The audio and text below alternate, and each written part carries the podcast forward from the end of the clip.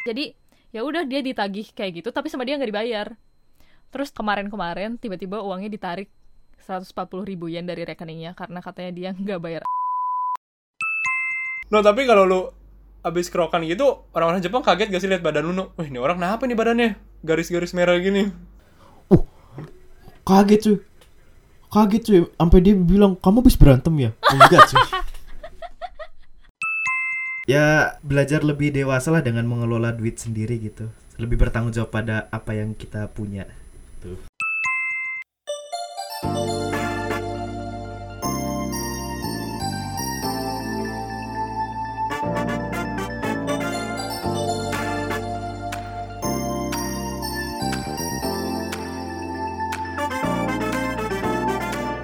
Selamat datang di Izakaya Podcast.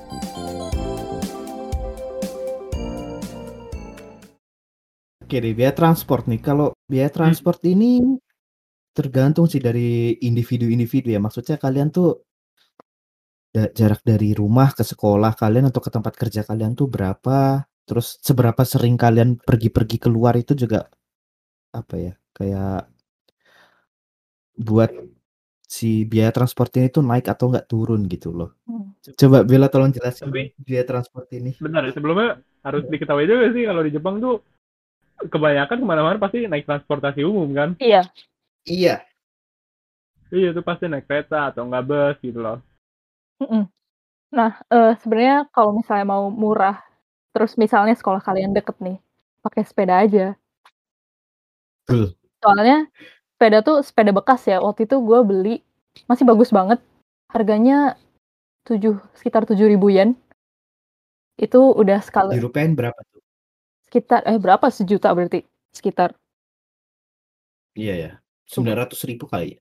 7.000 dikali 131 sekitar 900.000. Itu udah dapat sepedanya sama si apa stiker yang itu loh. Oh iya. Ya, stiker yang di sepeda itu buat registrasi ke polisi kalau itu sepeda punya kita gitu, bukan punya orang lain, bukan kita nyuri sepeda. Buat keamanan aja. Terus ya, tapi range harganya beda-beda sih, ada yang 5.000, ada yang sampai 10.000. Jadi tergantung kalian ke toko apa. Nah, itu yang paling murahnya ya.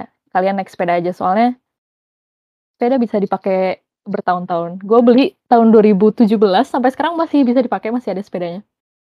Nah, tapi kalau misalnya sekolah atau tempat kerja kalian jauh, itu biasanya naik kereta. Atau ada juga yang bus tambah kereta, atau ada yang bus aja gitu. Kalau gue naik kereta ya. Dari rumah tuh sekitar berapa? 3 stasiun kalau nggak salah. Jadi gue tiap bulan pakai semacam commuter pass-nya gitu loh. Jadi gue bisa pakai bebas, mau naik turun berapa kali pun bebas selama misalnya gue bayar buat sebulan ya sebulan, misalnya gue bayar buat 3 bulan ya 3 bulan gitu. Iya gitu sih. Terus karena masih pelajar, jadi ada diskon. Jadi misalnya misalnya 3 bulan nih, gue harusnya bayar 40.000. Tapi karena diskon pelajar, gue bayarnya cuma 14.000 gitu. Tapi lumayan banget. Lumayan. Tapi nanti misalnya kalian udah kerja ya, harga pelajar ini nggak berlaku lagi. Normal. Harga normal, harga 40.000 itu. Gitu. Kalau Noel gimana? Emang gue tuh jarang naik kereta ya atau transportasi umum lainnya gara-gara tempat kerja gue juga deket. Maksudnya tempat kerja part time gue juga deket dari rumah. Abis itu juga sekolah gue juga deket dari rumah. Nah, kadang gue kalau naik kereta tuh cuma kalau pengen main ke tempat temen doang, atau enggak ya pengen jalan-jalan yang nggak bisa ditempuh pakai sepeda gitu. Akhirnya gue pakai kereta atau enggak public transportation lainnya gitu. Terus kita lanjut lagi ya ke biaya selain biaya hidup. Ini kan udah selesai nih sampai di biaya transportasi kan. Terus yang kedua, bersenang-senang. Oh iya, yang bersenang-senang ya masih ada ya. Iya. Oh, iya. Kan lu yang nulis gimana sih? Oh iya, gue jarang gue senang-senang tuh.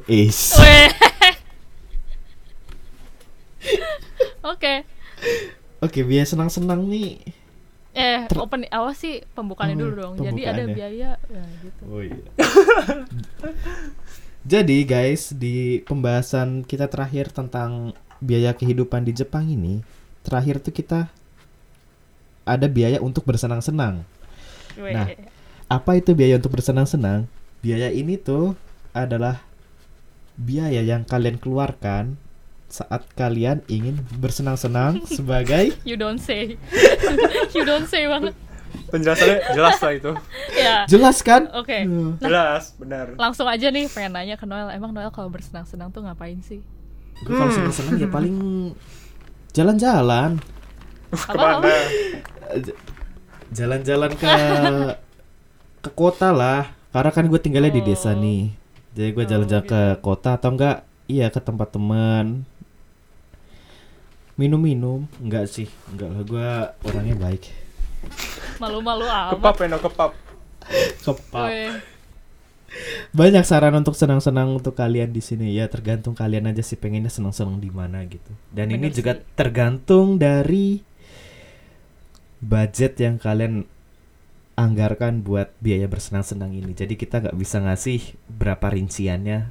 Itu kalian sendiri yang atur. Harusnya atur. Kalau mau makin senang, ya makin banyak lah duitnya. Makin senang, makin banyak duit. Padahal katanya kebahagiaan tidak bisa dibeli dengan uang. Tapi mustahil itu, tidak ada kayak gitu. Tapi semuanya butuh uang. Setuju. Tapi semuanya butuh uang, itu dia. Jadi itulah bagi kita duit itu penting, guys. Penting banget. Meskipun begitulah. Oke, yang kedua ini biaya asuransi. Itu tadi kan udah biaya-biaya hidup gitu ya. Maksudnya biaya-biaya pokok yang harus lah kalau mau tinggal di Jepang tuh harus bayar untuk uang-uang itu. Nah, standar itu tuh ada biaya apa lagi gak sih yang dibutuhkan? Nah, di sini tuh kita udah kasih listnya itu ada 2 lagi biaya tambahan untuk biaya tinggal di Jepang tuh adalah biaya asuransi dan biaya tak terduga. Nah, biaya asuransi ini adalah biaya asuransi kesehatan atau kalau di Indonesia tuh kayak BPJS gitulah ya. Oke. Nah, itu tuh ini tuh hukumnya wajib, guys. Jadi kalian tuh harus bayar biaya asuransi ini. Kalau kalian nggak bayar tuh udah kemungkinan besar kalian tuh nggak akan bisa perpanjang visa kalian dan susah lah buat kedepannya, nggak bagus. Atau enggak ini tahu? Atau enggak ditariknya tuh sekalian dalam satu waktu langsung 140.000 yen. Oh, bisa gitu. Jadi. Kemarin teman gue ada yang kayak gitu. Jadi katanya waktu dia masih awal-awal kuliah kalau nggak salah, si tagihan asuransinya tuh mahal banget, sebulan bisa nyampe 14.000 gitu. Mahal banget kan? Terus dia ngerasa itu kemahalan, tapi dia nggak ngajuin keberatan ke kantor kecamatannya gitu ya. Dia nggak ngajuin keberatan, jadi ya udah dia ditagih kayak gitu, tapi sama dia nggak dibayar. Terus tiba-tiba berapa 2 tahun apa setahun kemudian kemarin tiba-tiba uangnya ditarik 140.000 yen dari rekeningnya karena katanya dia nggak bayar asuransi itu. Tapi itu kenapa wajib sih ya? Maksudnya kan kalau di sini kan kayak ada pilihan gitu kan, kalau di Indonesia lu mau ikut ya silakan gitu, enggak ya nggak apa-apa. Tapi kenapa di sana wajib sih? Soalnya itu nggak sih. Sebenarnya nggak tahu sih jawaban yang benar apa. Cuma karena banyak orang tua yang perlu bantuan kita juga nggak sih? Jadi kan jatuhnya kayak subsidi silang gitu kan. Kalau misalnya kita nggak berobat, kita nggak pakai uang premi asuransinya itu kan dipakai sama orang yang lebih butuh kan. Kayaknya karena banyak yang butuh si uang buat biaya kesehatan itu sih di Jepang. Tapi sebenarnya asuransi gua tuh nggak mahal-mahal amat karena masih pelajar betul. Ya. Terus pemasukannya emang cuma sedikit karena dari kerja-kerja part time itu doang. Sebulan tuh cuma 2.000 yen gitu sekitar. Kalau udah kerja tuh bisa sampai belasan ribu gitu ya, sampai puluhan ribu. Jadi ditentuinnya itu berdasarkan gaji kita dalam setahun ke belakang gitu. Jadi ya semakin gede gaji lu yang lu dapet tahun lalu, semakin gede juga asuransi yang harus lu bayarin gitu. Oh, okay. I see. Tapi lu bisa yang kayak tadi yang temen lu itu berarti bisa apply buat kayak keberatan sama biayanya bisa kayak gitu ya? Bisa. Jadi misalnya tahun kemarin sih emang banyak gajinya, tapi tahun ini misalnya jam kerjanya turun jadi gajinya turun gitu. terus atau baito jadi nggak kerja part time lagi. Jadi bisa ngomong nih, saya ini ada buktinya nih, saya kerja cuma segini, saya nggak bisa bayar asuransi ya, nanti sama merekanya bisa dinego, bisa diturunin gitu. Atau nggak bisa digratisin nggak sih? Soalnya gue pernah dengar ada omongan kayak gitu. Oh iya ya? Iya.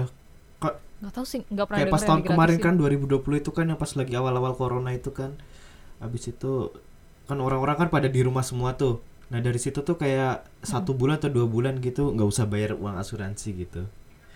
Enak banget iya. ya. Jadi orang-orang yang banyak kerjanya gitu jadi kayak wah enak cuy. Wah. Udah gitu kalau misalnya kita bayar asuransi tuh, misalnya sakit nih, terus kita ke rumah sakit berobat, itu kita cuma bayar 30% dari nominal aslinya, nominal yang sebenarnya.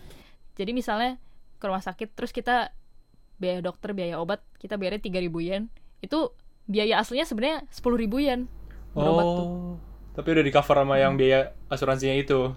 Asuransi, di diskon iya, 70%. Jadi kalau lu nggak bayar asuransi, terus nggak punya kartu asuransinya, ya lu bayar harga fullnya itu. Gua salah satunya yang pernah merasakan hal itu. Waduh, serius? Oh iya gimana? Merasakan apa? 2019 kan yang pas itu gue kan rada sakit tuh. Udah 3 hari berturut-turut tuh panas terus badan gue kan, gak turun-turun gitu loh. Gue tuh takut, gue kira tuh gue sakit apa gitu. Paling parahnya kan gue bisa sakit influenza gitu kan. Terus gue periksain lah ke rumah sakit tuh. Dah gue periksain kan, terus dicek lah, cek apa yang influenza itu lah, yang disodok gitu kayak kayak swab gitu ya? Kayak swab gitu loh. Terus disodok gitu kan, habis itu diperiksa-periksa gitu. Nah ternyata gue oke, bebas dari si influenza itu. Cuman gue cuma kayak apa ya, sakit masuk angin gitu loh kalau bahasa orang Indonesianya. Kerok dong, kan udah bawa kerokan. Kerok diri sendiri. Gue tuh udah 3 hari berturut-turut itu tuh ngerokin diri gue sendiri tapi gak sembuh-sembuh. Udah gue minumin Panadol, udah gue makan banyak, gak sembuh-sembuh nih. Buset. Loh, tapi kalau lu abis kerokan gitu, orang-orang Jepang kaget gak sih lihat badan lu? Wah, ini orang kenapa nih badannya? Kaget garis merah gini. Kaget cuy, sampai dia bilang, "Kamu abis berantem ya?" Enggak cuy. Enggak berantem. Salah berantem. Kamu salah. Kamu salah. Ini abis kerokan namanya. Gitu. Mending lu buka praktek kerokan gak sih di sana? Iya, perkenalkan metode kerokan kepada orang-orang Jepang yang awam tuh. Nah, iya. Cuma modal gopek no. Gua aja pernah ya apa ya, temen gua kan kasihan tuh kayak badannya sakit-sakit gitu kan, gua kasih lah pijitan gratis gitu kan. Itu aja mereka aja kesakitan cuy, cuma dipunet dikit gitu aja. Aduh. Karena mereka banyak massage kan di sana. Banyak. Massage plus. Massage tapi gini. Iya. Terus sering nonton massage saya. Iya. Waduh. Massage lah kok yang masuk begitu. Enggak maksudnya maksudnya gue nonton cara memijat yang benar gitu loh. Oh, betul. Gitu. Percaya deh, percaya. Percaya aja lah biar aman. Ya, terus lanjut ya cerita gue yang pas gue periksa itu kan ke rumah sakit kan. Belum beres. Sorry. Belum beres cuy. Gue lanjutin. Nah, gue kan udah periksa itu, akhirnya gue tebus obat dulu kan. Nah, habis selesai tebus obat itu tuh di total tuh harganya. Kaget lah gue. Keluarnya tuh sekitar 11.000 yen gitu lah. Biaya periksa sama obat. Sumpah anjir. Terus gue kasih kan, bawa ini gak kartu apa, kayak kartu asuransi kesehatan gitu gak? Gue kasih kan gitu. Terus dia bilang, "Wah maaf nih, kartu asuransi udah gak bisa dipakai." "Lah kenapa kok? Kayaknya saya bayar per bulan deh gitu." "Iya tapi ini masa berlakunya sudah habis." Mati gue. Keluar dana 10.000 yen. Keluar deh masuk itu 10.000 yen. Padahal itu paling mahal cuy. Iya ya. Cuma masuk angin lagi. Cuma masuk angin doang 11.000 yen gue keluar. Aduh, padahal minum tolak angin sembuh. Iya, itu kayaknya kalau gue terusin itu ya 5 hari berturut-turut gitu mungkin sembuh sih. Tapi itu gue udah terlanjur panik cuy. Soalnya gue tuh jalan itu udah sempoyongan masalahnya. Kan gue ngeri. Ya kenapa sih ini gue? Jadi inti dari cerita Noel adalah Jangan lupa ya bayar asuransi. Sama kalau ada gejala-gejala masuk angin, jangan ke dokter lah, 11.000 yen lu keluar. Krok sendiri belajar sama Noel. Iya tuh. Ntar Noel buka privat, Zoom, iya. via Zoom. Via Zoom bener. Yo, bisa nanti buka course. Iya, nanti ada sertifikat ini ya. E-certificate-nya. Anjir. E-certificate. Gimana cara itu? Nah, terus ada biaya apa lagi kan nih selanjutnya nih? Yang terakhir nih adalah biaya tak terduga. Itu tuh bisa jadi biaya dari asuransi rumah kalian atau asuransi kebakaran gitu kan. Terus dan ya kayak ini kayaknya random deh Bel. Kayak gue pernah denger tuh ada pajak penduduk gitu loh. Oh iya. Heeh kan? Apa sih? Shiminzei ya? Shiminzei, heeh. Nah, itu gimana tuh? Jadi lu bayar pajak sebagai misalnya gue tinggal di Osaka nih. Gue bayar pajak karena gue tinggal di Osaka gitu, ke pemerintah Osaka. Oke. Tapi itu ditagihnya nggak tahu gimana ya, berdasarkan apa mungkin. Iya. Kalau udah kerja baru ditagih, terus nominalnya tuh dihitungnya gimana juga nggak ngerti sih. Cuma dengar-dengar itu ada. Ada. Dan gue belum pernah bayar itu sih karena gue kan. Oh itu ini. Uang pensiunan, Noel. Aduh nengking ya. Uang pensiun. Sebenarnya uang pensiunan tuh harus dibayar mulai kita umur 20. Jadi sejak kita jadi dewasa kita harus bayar uang pensiunan gitu. Datang tuh tagihannya per bulan harus bayar 16.000 yen. Gile kan? Mahal banget kan? 16.000 yen. Udah gitu belum tentu kita di sini sampai kita pensiun lagi. Iya. Jadi maksudnya buat apa sih itu? Jadi kita bayar tiap bulan tuh uang pensiunan ini. Jadi nanti kalau misalnya kita udah pensiun berapa sih di sini 60 ya. Misalnya nanti kita udah pensiun umur 60. Tiap bulan dapat uang pensiunannya dari yang kita bayar itu. Oh, kayak nabung berarti ya? Iya, nabung buat kita pensiun nanti gitu. Iya. Tapi karena kita masih pelajar, kita bisa ngajuin kayak keringanan gitu loh. Jadi digratisin sampai kita lulus sekolah gitu. Kalau kalian yang misalnya dari luar negeri, kalau misalnya tiba-tiba umur 30 mau balik, duitnya bisa balik juga gitu? Nggak bisa. Loh? Emang duitnya udah di situ. Oh, kayak merugikan ya? Iya. Makanya itu kayak ya udah kewajibannya kayak gitu ya udah bayar lah. Iya. Tapi nggak bisa ditarik lagi kalau udah pulang. Sedekah. Sedekah jadinya hitungannya. Iya. Sedekahnya mayan lagi. Banyak cuy. Banyak banget. Nah berarti itu biaya-biayanya ya kan, dari biaya terduganya, terus asuransi, terus biaya hidup. Ada lagi atau udah deh biaya-biayanya? Ada lagi nggak Nul? Kalau dari catatan saya sih udah nggak ada sih udah. Seperti atau kalau kesah kalian sih gitu selama di sana mahal banget sih ininya atau apanya gitu? Internet gue sih. Internet sih. Iya sih, gue pun setuju sih itu. Lebih mahal dari sepeda yang lu beli, Bel. Iya, benar juga ya. Iya. Tiap bulan beli sepeda baru. Iya. Udah punya 20 sepeda lu. Bener, sama ini nih, kalau boleh nambahin lagi ya. Biaya listrik tuh kalau kalian pengen ngirit ya. Misalkan lagi musim panas nih. Panas kan di rumah doang. Maksudnya kalian juga nggak mau kan nyalain AC seharian gitu kan, boros juga ke listrik. Nah kalian caranya ya pergi ke kafe gitu atau enggak nongkrong di Starbucks atau di mana gitu. Tapi kan kalau harus beli minuman. Beli minuman beli yang murah aja kayak gua kan, beli kopi 300 yen. Nongkrongnya berjam-jam. Parah emang. Atau enggak ya dengan kalian part time lah. Siang-siang part time. Taunya part time-nya di tempat penggorengan gimana? Waduh itu udah. Kalian doa aja lah yang terbaik. Iya doa aja. Kalau Noel nih, buat Noel kan tadi banyak pengeluaran ya. Tips untuk hemat-hemat tuh gimana sih? Nah benar Noel. Tips untuk hemat. 1. Jangan terlalu banyak makan di luar, itu satu kan. Terus berarti kalau makan di dalam rumah aja. Enggak boleh di beranda gitu. Boleh. Itu terserah kalian. Lucu lagi nih. Iya, jadi berarti ya, boleh tetap boleh ya, no ya. Tetap boleh. Di luar dikit boleh ya. Di luar boleh, misalkan kayak sebulan sekali gitu kalian mau perayaan, makan yakiniku lah sama teman-teman, handai taulan gitu kan. Bisa. Handai taulan.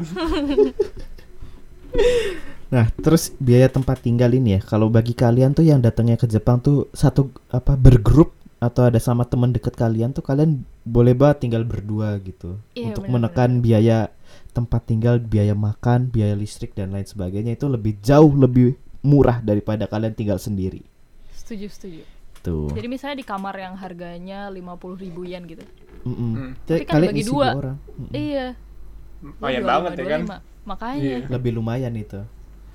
Ya, walaupun kan, pasti agak mungkin kurang nyaman kan. Iya, mungkin ada berantem-berantem sih ada gitu ya. Pasti ada sih. Konflik-konflik. Tapi demi hemat mungkin. Demi hemat mungkin bisa dilakukan lah itu. Ya, abis itu apa ya? Dan yang kedua mungkin ya, kalau buat kaum anak-anak milenial kayak kita, asik. Kan udah bapak-bapak udah bapak-bapak ya. Boomer lu, boomer cuy. Kan kita kan banyak tuh subscription gitu loh, kayak berlangganan. Oh, iya, bener. YouTube, Spotify, abis itu lain sebagainya itu. Ya, yang penting-penting aja kalian subscribe, yang lainnya tuh bisa dieliminasi lah kalau nggak terlalu penting gitu. Iya, bener sih, bener. Soalnya ya nanti kita juga akan bahas di episode selanjutnya tentang gimana sih kurang lebihnya cara memanage duit kalau kita udah dapet penghasilan sendiri gitu loh. Bagus, bener banget tuh. Iya kan? Jadi ini tuh podcast bukan cuma soal Jepang doang cuy. Kita financial bahas ya. Financial juga kita bahas cuy di sini. Ntar beberapa episode lagi kripto kita bahas. Tenang ya, tenang. Segala hal tentang apapun lah. Amin. Bahas semua, bahas. Kalau Bella gimana Bella? Ada tips gak? Selain tadi nasi toge kan itu. Wah, tuh. Baru mau ngomong nasi toge sih. Soalnya bagus itu, bagus tipsnya itu. Ya, sebenarnya menurut gue dari pengalaman gue ya, yang paling besar pengeluaran itu ya kalau makan di luar gitu loh, nggak berasa. Misalnya betul, sama makan sama teman, sekali makan 2.000 yen gitu. Sekali makan 2.000, terus besok 2 hari kemudian cuma 2.000, makan lagi lah gitu. Terus 2.000, 3.000 lagi. Terus kayak gitu aja terus. Kalau misalnya nggak bisa kontrol diri ya, yang keluar tuh paling banyak di makanan malahan. Jadi saran dari saya, masak, bikin bekal. Ya terus tahan-tahan lah kalau mau makan di luar. Paling seminggu sekali pas weekend aja gitu. Itu ya. Kecuali ya duitnya banyak sih, nggak usah hemat. Nggak usah hemat. Nggak usah dengerin podcast ini juga, nggak usah. Iya, nggak usah. Kalau duitnya banyak, aman. Nggak ada gunanya podcast ini. Apa mau nambahin apa tadi Iya. Iya, jadi apa ya? Ya kita kan belajar mandiri juga di sini gitu loh. Sebisa mungkin kan kita udah udah jauh dari orang tua gitulah. Jadi nggak jangan menambahkan beban yang terlalu besar juga bagi diri kita kalau buat mikir gimana nantinya. Terus juga ya belajar lebih dewasa lah dengan mengelola duit sendiri gitu. Lebih bertanggung jawab pada apa yang kita punya. Tuh. Top Marco, top. Mantap. Gua kasih tepuk tangan dulu buat Nuno. Yeah, thank you. Respect. Gile. Banyak loh pelajaran-pelajaran hidup dari Noel tuh. Wah, gila. Makanya Noel tuh tahu banyak. Makanya hidupnya luar biasa, guys. Iya, itu alasannya tuh. Oke nih, kayaknya udah gitu aja sih. Kita boleh recap lagi nggak nih dari awal tadi? Kita rangkum lagi. Takutnya boleh. Kalau teman-teman lupa apa yang kita omongin tadi. Karena kita ngobrolnya ngalur ngidul. Iya. Okay. Jadi apa tuh mau di recap Gimana recapnya? Jadi rincian-rincian yang udah kita kasih itu tadi ya. Ada yang pertama tuh biaya sewa rumah itu. Nominalnya perlu gue sebutin nggak? Apa nggak usah? Nggak usah lah, mereka bisa denger sendiri lah. Sip ya. Biar denger. Okay. Mandiri kata lu tadi harus mandiri mereka Betul. Biaya sewa rumah, terus biaya makan, biaya listrik, biaya internet dan telepon, terus biaya asuransi kesehatan, biaya transportasi, biaya bersenang-senang, dan biaya tak terduga. Itu aja sih yang harus kalian persiapkan bila mana ingin tinggal di Jepang. Tuh. Terus gimana ini ya? Biaya tadi seperti yang udah dibilang, biaya tiap kota kayak Tokyo, Osaka, Nagoya, Fukuoka tuh beda-beda. Jadi nggak bisa disamaratain. Terus pengeluaran kalian gimana kaliannya lagi sih, balik lagi. Kalian emang mau hemat, pengen nabung, atau emang bodo amat sama pengeluaran, balik lagi ke kalian masing-masing. Oke. Nah, mantap tapi banget mungkin ini. Sih kalau kalian mungkin tadi dengar gitu ya, biaya-biayanya mungkin terdengarnya emang lumayan mahal kan gitu. Nah, tapi kan emang di Jepang sendiri juga banyak lah ya cara buat cari duit gitu kan, apalagi bagi pendatang atau bagi mahasiswa pun juga sebenarnya bisa kan, kayak part time gitu-gitu kan. Betul. Nah, jadi itu ya gitulah, kalian bisa cari-cari, dan nanti juga kita bakal ngebahas sih tentang Baito, tentang part time, tentang cara cari kerja gitu. Jadi tetap stay tune terus deh guys. Asik. Nah, itulah guys ya kurang lebih untuk hari ini. Masih ada yang mau ditambahin kan nih? Udah sih dari gua. Cukup. Dah, cukup ya berarti ya. Sip. Nah, kalau gitu, thank you buat kalian semua yang udah dengerin sampai habis. Jangan lupa juga untuk follow Izakaya Podcast di Spotify supaya kalian juga nggak ketinggalan kalau nantinya ada episode baru dari kita. Kalau gitu, see you in next episode and Jane.